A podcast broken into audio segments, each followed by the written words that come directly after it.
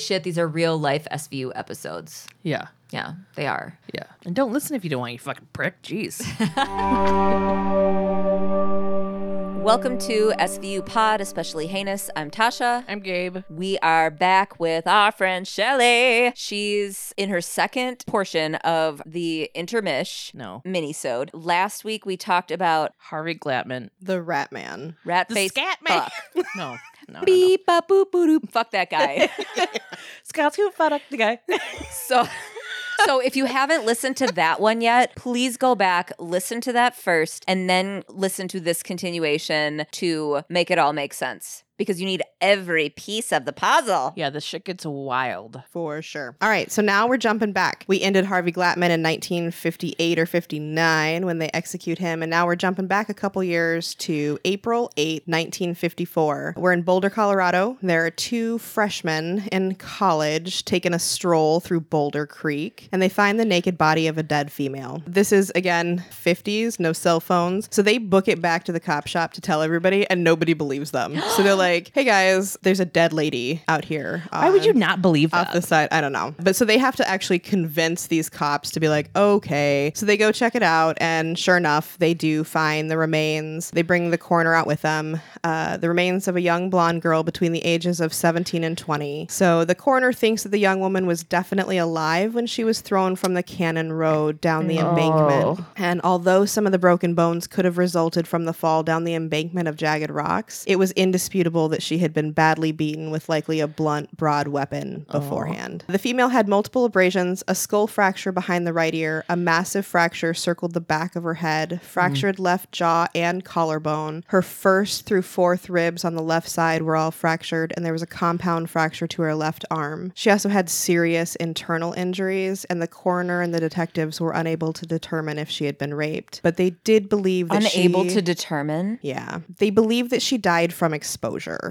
from being out in the elements. Oh my believe she was thrown over the edge down the rocks and that she laid there and and died. The young victim became known as the Boulder Jane Doe. Jane Doe's clothing was not found in the area. The detective on the case stated that the killer carefully stripped the victim of all clothing and jewelry in an obvious attempt to hide her identity. The road that it's on is called Cannon Road, and back then it wasn't a very highly traveled road. It's super busy now, but back then it wasn't. And if you can kind of imagine if you've ever driven, Gabe, I know that you lived in Colorado, but if you've ever driven through some of those states that have some bluffs and mm, jagged rocks, terrifying. Mm-hmm. they have like it's the road that's paved, but then there's usually like five feet or so, or sometimes even less, of just mm-hmm. like this weird gravel kind of trail that follows the road, so that if you swerve off the road a little bit, you don't just swerve right off the cliff. Yeah. Mm-hmm. Um, and then over right after that little trailish area, it's just jagged rocks straight down Yeah. an embankment, and then below there is a creek bed. So she was found in the creek bed. If you were driving by in your car, there's no way you would have seen her down Yeah. there. And the college students had just like everybody else on the planet, you hear it every single time when they first saw her, thought she was a mannequin. Yeah. Yeah. Um, so they only find a couple drops of blood on the rock that she was laying on, but there's none on the road and there's none on the rocks going down the embankment. Jeez. What? The detectives are, you know, certain that she was thrown over that edge. They speculated that she had been lying on that creek bed for about a week. Oh my um, God. I have tons of questions about that. Like that is the the time frame of how long she was there has been something that I've questioned forever. It had warmed up uh, pretty close to that time when she was found, but before that it was Colorado. It was colder. Yeah. Um, also, forensics, just from the last five to 10 years, we know like way more than we did before. And this was in the 50s. So I have never really considered their pinpointing her time of death to be accurate. I don't know how long she was down there.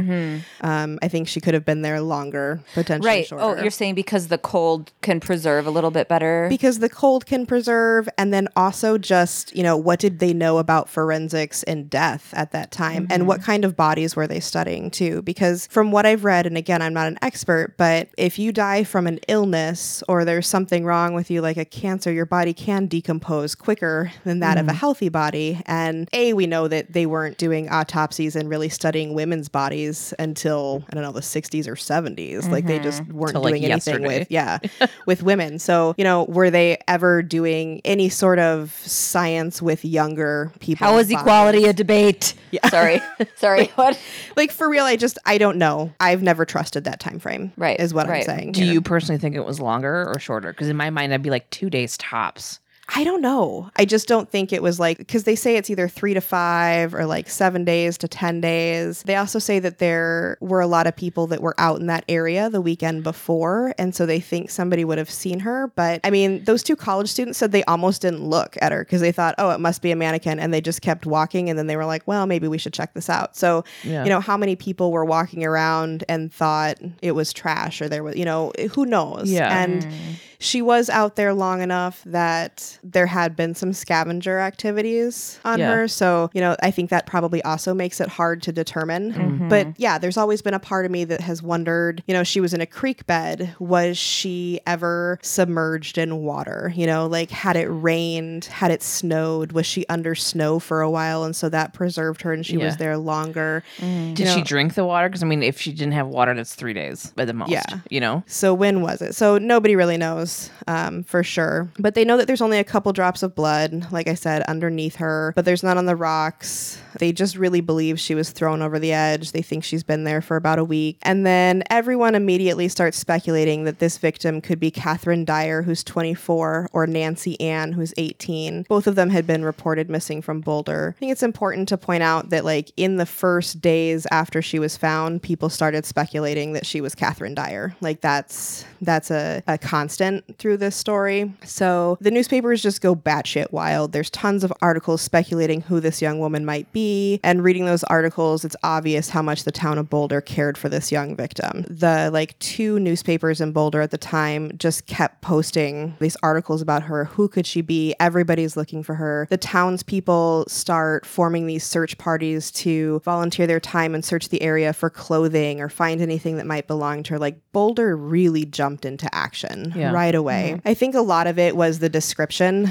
of her too. Let's just be honest here about the times and the fact that, you know, she was described as having either blonde or strawberry blonde hair and they thought that she was about 100 pounds and mm-hmm. 5 feet to 5 feet 3, aged anywhere from 17 to 20. So this beautiful young woman. And they did put in some of the articles like it was obvious that she was very feminine and well cared for and taken, you know, care of and that she had been beautiful. And so I think that probably played a part into it, but not completely. I, I do think that the town of Boulder really did think, who is this young girl and how is she missing and how does nobody know who she is? How can we help her? and Yeah. help her family. Through this time and all those articles being posted, a family sends a check to the Denver Post with a note saying, here's $12. That's what we can afford to give. We don't want her to be buried in a pauper's grave. Like, we want her to have an actual funeral. So let's start some sort of a fundraiser or a donation so that we can give this young lady an actual funeral. Boulder, of course, is like, fuck yeah, dude, let's do this. So people start sending in money left and right. Different organizations and businesses in Boulder were like, you know what, we'll take care of the coffin, we'll take care of the headstone. Like three different florists sent massive amounts of flowers. And then on April 22nd, 1954, they have a funeral for her. I just want to read um, something that was in an article from the Denver Post because I think it shows how much they care. Just the imagery of this article, too, showed how much mm-hmm. they cared for this young girl. It said an organ played softly in the chapel, and a few women wept. Six pallbearers from the mortuary carried the casket with its frail burden to the hearse. Mm. They were George Howe, county coroner, Norman Howe, Francis Gilmore, Charles Walker, Harry Arnold, and Charles Timberlake. I am the resurrection and the life, intoned Father Fife as he stood at the head of the grave in the hillside cemetery. Deliver us from the hand of the enemy. Accept this, the soul of thy servant. May she escape the justice of vengeance. Somewhere out across the quiet college town, a bell tolled mournfully. Not far from the cemetery babbled the creek beside whose waters the girl's body was found. The mourners, some of them had come out of idle curiosity, and some in charity for the girl who had no one to grieve for her, left the cemetery. A worker filled the grave, and the earth closed perhaps forever on the mystery of the girl with the strawberry blonde hair, and her killer. Her tombstone read Jane Doe, April 1954, age about 20 years. So, like, I just can't say enough how much Boulder, like, really went above and beyond for some stranger that had mm-hmm. been Yeah. murdered. And they do the same thing for the next 50 years. So, there's still articles about it, it still pops up once in a while. Boulder cares. Some of it, of course, is sensationalized because at this point, people know that Glatman had lived in Boulder at the same time, and they knew that Glatman had moved to California to become a serial killer mm-hmm. and he'd been executed. So, of course, those two were linked, and people started wondering was this young woman a victim of Glatman? They also keep wondering if the victim is Catherine Dyer, since she had disappeared about two weeks before Jane Doe was found. Mm-hmm. And so everybody speculated that they were the same person. A little side note about Boulder and something creepy that they do, and I'm sorry because I know this will offend some people in Boulder, but I just have to say how creepy it is. They have this event called Meet the Spirits, where they have people, either actors or actresses or volunteers, I don't know, dress up as historical people that have died. Hmm. And in Boulder, Yeah.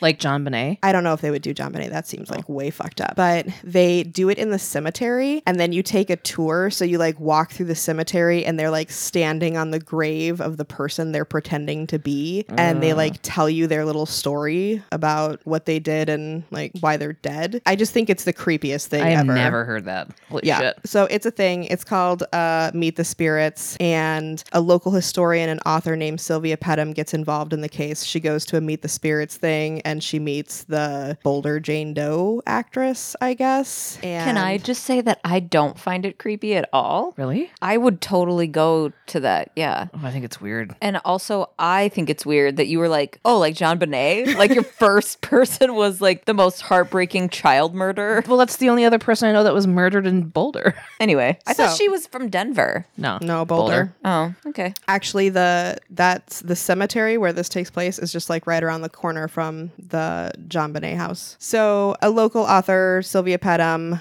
uh, she gets super interested in this Boulder Jane Doe, and so she goes to the sheriff's office and she's like, "Look, you should reopen this." And they're like, "Okay, I guess we will." She says she wants this body exhumed. She wants to take DNA. The sheriff's office is like, "Hey, we'll think about it, but we're not paying for it." So Silvia Pettem starts a fundraiser, and again, um, the Boulder residents were like, "Yep, here we are. We're gonna do this." So What year was this happening? this was in like 2004. Oh, okay. So they were supportive of the effort. She's writing a book about the Boulder Jane Doe. So she's also working really hard to make sure that this Boulder Jane Doe person isn't forgotten while she raises these funds. They raise a bunch of donations, and then there's also people that just are willing to support in any way they can. So, like, for example, people were writing into the newspapers and saying why they supported this or what they thought should be done. Some dude named Alan Cass wrote a letter in the Boulder Daily Camera stating his appreciation for the efforts and highlighted that Boulder had the opportunity again to honor the memory of this young woman. So this is like 50 years later, you guys. And Boulder's still like, what can we do for this woman? But not everyone. And I had to include this because I thought it was just hilarious, especially in hindsight. And I love the Oh, internet. this whole story's a riot. Yeah, sorry. uh, but Just kidding. Some dude named John Chester writes this long, and I mean it is long piece in the Rocky Mountain News, and he's like, I don't think we should exhume this person. Why are we exhuming this person? We shouldn't exhume her. We should let her rest forever. We know we're never gonna find out who murdered her. We're never gonna find her identity. Don't waste your time. Don't waste your money. He also mentioned somebody else who'd been exhumed in the same sort of situation. He's like, We'll never figure out who that person was. You're like, bro, DNA. Yeah, It's and 2004. Also, like, you know, we don't think shut it was you, right? So, Yeah. fuck off. Well, that was my thing. Uh, When I read it, I was like, "Excuse me, sir. What the fuck do you care? Like, Right. why is this such a big like? You took the time to write an article about why you care if somebody else donates money to exhume somebody. Why is Like- this the hill you're dying on? yeah, Here. yeah, yeah, yeah, for sure. Uh, during this time, too, Catherine Dyer's name starts popping up again. So remember, she right away they thought like maybe it's this Catherine Dyer chick, and now her name's popping up even more. So homegirl Silvia Pettem gets it done. She raises the the money and she raises it quick. So from uh, February of 2004 and then in June 2004, they do the exhumation, which Wow. I don't know if you guys know or not, but like getting anything done that re- like requires exhumation or like legal anything takes years. And she just, she got it done. I know so little about exhumation that that was the first time I heard the word exhumation. Same, same, So- same. So it was supposed to take a couple hours. It ends up taking several days in the rain. So the casket had actually caved in um, and it turned into an archaeological dig. Backtrack all the way back to like 1954 when Jane Doe was found.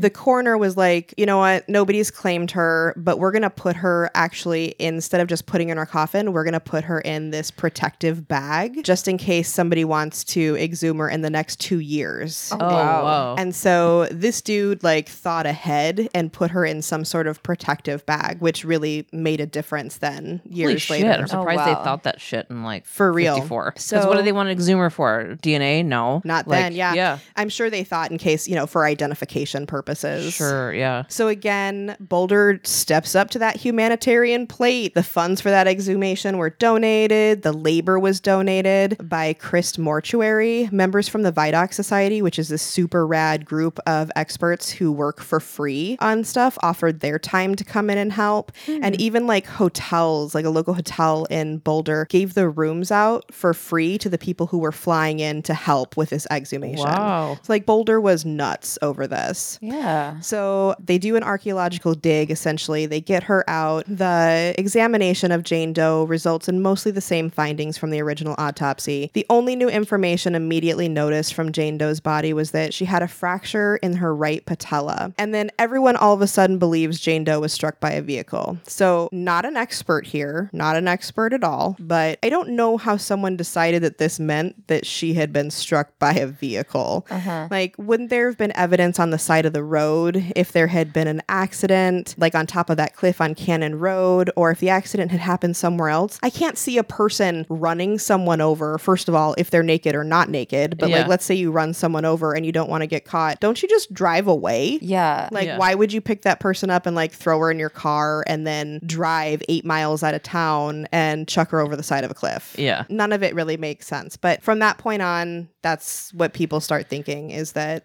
this Boulder Jane Doe was hit by a car. DNA Because is of taken. her knee? Yeah, because a bone was broken in her leg. And That doesn't even. I do know that like Silvia Pettem, that author, and other people went to like a museum where there were cars from that time frame and like measured the bumper of a car and then approximated how it would hit her on that height. I question that only because if you've seen somebody get hit by a car, like if and I'm not talking like five miles an hour where they're like bump, Yeah. But, like if you see an actual car accident, people go flying. Yeah. Yeah. So if she got hit and she flew over the edge into the canyon, was she naked running Right. for that to happen? Then wouldn't there be evidence on someone's car that that happened? Wouldn't there be broken glass on the side of the road? Would there be blood Wouldn't up there there? be something Yeah. going on? And there wasn't enough blood where she was found for her to have bled out there. Right. Yeah. So it just doesn't make sense to me. And then the other alternative, right, is that maybe, you know, maybe it was Glatman and he had kidnapped her and had her, you know, naked and she ran away and he ran her over with a car. Why would he not just leave her there? Like if you have a naked person running from you and you run her over with a car, just Right. keep driving. Why would you throw her in your car and then drive out into the middle of nowhere and dump her? I think the fact that she was completely naked, like the detectives had originally speculated, was because it was somebody that knew her. Which is like 95% of all. Like, Yeah. Right. Yeah. is the most common. So they also take DNA at this point and they do a reconstruction of Jane Doe's face. That reconstruction is publicized, but nobody really recognizes her. They're still thinking of Catherine Dyer in 2008 when they rebury Jane Doe. People were so certain that it was Catherine Dyer, they actually wanted to put it on the tombstone, and mm. they were legally not able to because they couldn't match DNA saying that it was Catherine Dyer. So also at the same time, Silvia Pettem is writing this book. So both that book and Jane Doe are being highly publicized. Like it's mm-hmm. in the media, it's everywhere. And then comes this article on August 20th, 2009, and it's my favorite article title of all time. Killed woman in US living in Australia hmm. a woman in Australia who's elderly and was like in some sort of a nursing home or she had help help in her house. I don't know which. Her aide comes across this ID card or something that says Catherine Dyer. And so she Googles, because it's 2009, Google's a thing. She Googles Catherine Dyer and finds out that Catherine Dyer is this woman missing from Boulder, Colorado. Whoa. And Catherine Dyer is this woman that's elderly living in this home. Oh my god. So back to square one. Who is she? Who the fuck is Boulder Jane Doe? Right, Yeah. but who's Catherine Dyer? Did she just like was she like fuck She- my life? Yeah, she was like, fuck this place. I'm And- out. So and- she booked it to Australia and had herself a family and lived what I'm assuming in my head a merry life outside of the United States. Expat style. Just Oh done. wow. But did she change her name though? Yeah, yeah, yeah. yeah. Oh, okay, that's totally why- different. Mhm. Okay. So the, yeah. Okay. Bonkers. So now, who is she? Everybody's back at square one. Yeah. Who's Jane Doe? Who's Jane Doe? I don't know. Dot dot dot to be continued And how does this all tie into Shelley? You'll find out. On the next on the next episode of SVU Pod, especially heinous intermish. No. Yes. We're gonna wrap it up next time with Shelly. Shelley. Follow us on Instagram and Twitter. We're at SVU Pod. Join our Facebook group and like our page, SVU Pod, on Facebook. Email us at svupod at gmail.com or just go to our website where all of these things are linked.